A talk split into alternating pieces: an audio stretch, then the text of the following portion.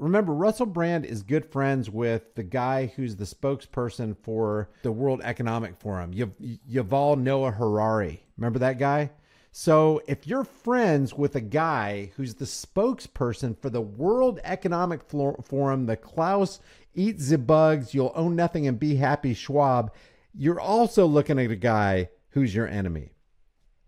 Is he popular? You bet. Russell Brand is very popular, gets a lot of views. Millions upon millions, tens of millions of people follow this this guy and all these people.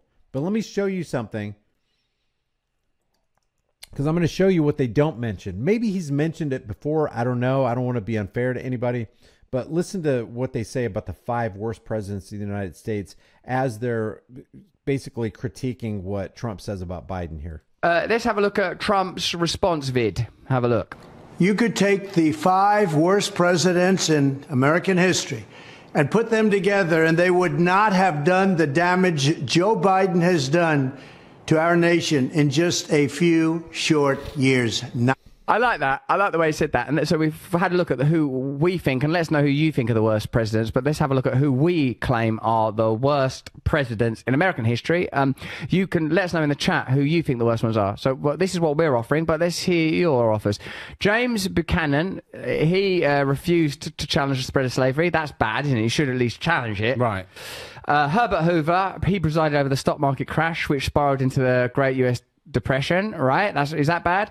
Uh, Lyndon Johnson, he escalated the Vietnam War. Richard Nixon for his involvement in the Watergate cover up. And George W. Bush for the invasion of Iraq based on the false accusation that they had weapons of mass destruction.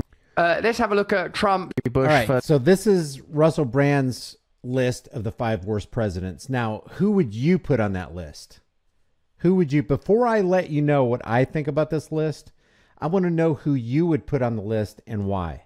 I mean, to me, there's one blaring, pre- actually, two that just stand out right off the top. Well, there's a lot of them.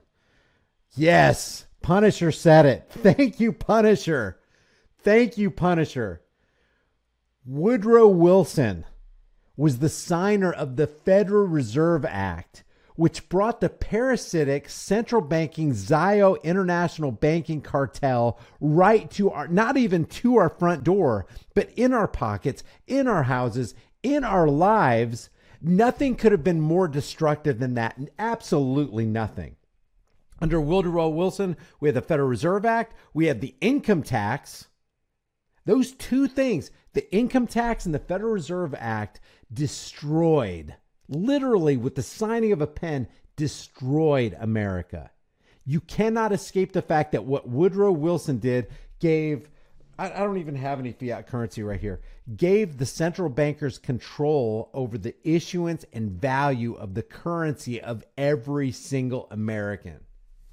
And he's got, uh, before I mention my, my second choice, the he's got Richard Nixon up there. I would put Richard Nixon on there too, but he's got Richard Richard Nixon for the involvement in the Watergate cover up.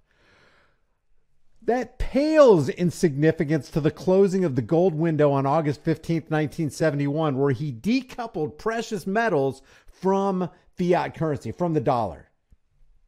And not to mention that, we have under Nixon, we have the signing of OPEC and we have the institution of the petrodollar uh, Ponzi scheme. And, and then whatever president was right, residing under the Bretton Woods Accord from the 1940s was that uh, could have could have been FDR. FDR would have been top my list as well. FDR literally made Executive Order 6102, which criminalized anybody who was holding gold so he made every person who worked for and earned and possessed gold a criminal with a charge of $10,000 and five years in prison if they caught you with it. You were automatically a criminal on April 5th, 1933, if you still possessed gold and you didn't turn it in. As soon as that executive order, or pretty close after that executive order, 6102 went into effect, gold changed from $35 an ounce and they, it never looked back. And as soon as uh, Nixon closed the gold window in 1971, the dollar, I mean, it, it never went below 250 bucks. So I would I would put number one first and foremost Woodrow Wilson because the Federal Reserve Act and the income tax, And this my second. Who do you think my second guess is? It's not Richard Nixon. It's not. Uh, it's not Herbert Walker. It's not Reagan. Although they would be on the top of the list too. But who would be the second worst president in the United States? A guy who almost every American school child learned was a hero the great emancipator, the guy who actually cared about slavery and had the balls to do something about it. The worst tyrannical president, I mean, definitely the top of the, you know, in, in the, the, the top running for it, Abraham Lincoln. Under he started the war of northern aggression, which we call to this day we call it the Civil War. That's nonsense. He cost the lives of at least 614,000 Americans in the name of keeping the Union together, even orchestrating the false flag at Fort Sumter, where G.V. Fox, Captain G.V. Fox, came in and started firing on Fort Sumter. So, because he knew that Fort Sumter would, Sumter would fire back. I would put uh, Woodrow Wilson, Link, Abraham Lincoln, definitely Richard Nixon, because it all had to do with the dollar. Uh, George H.W. Bush, George Bush would be on there. Yeah, Herbert Hoover for sure, Lyndon Johnson. But as far as the top five, to not mention Woodrow Wilson and Abraham Lincoln, I, I just I don't even know what to say about that.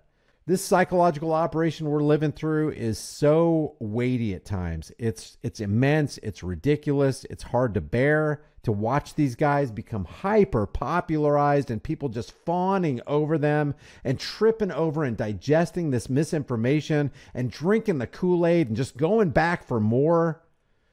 It's disgusting.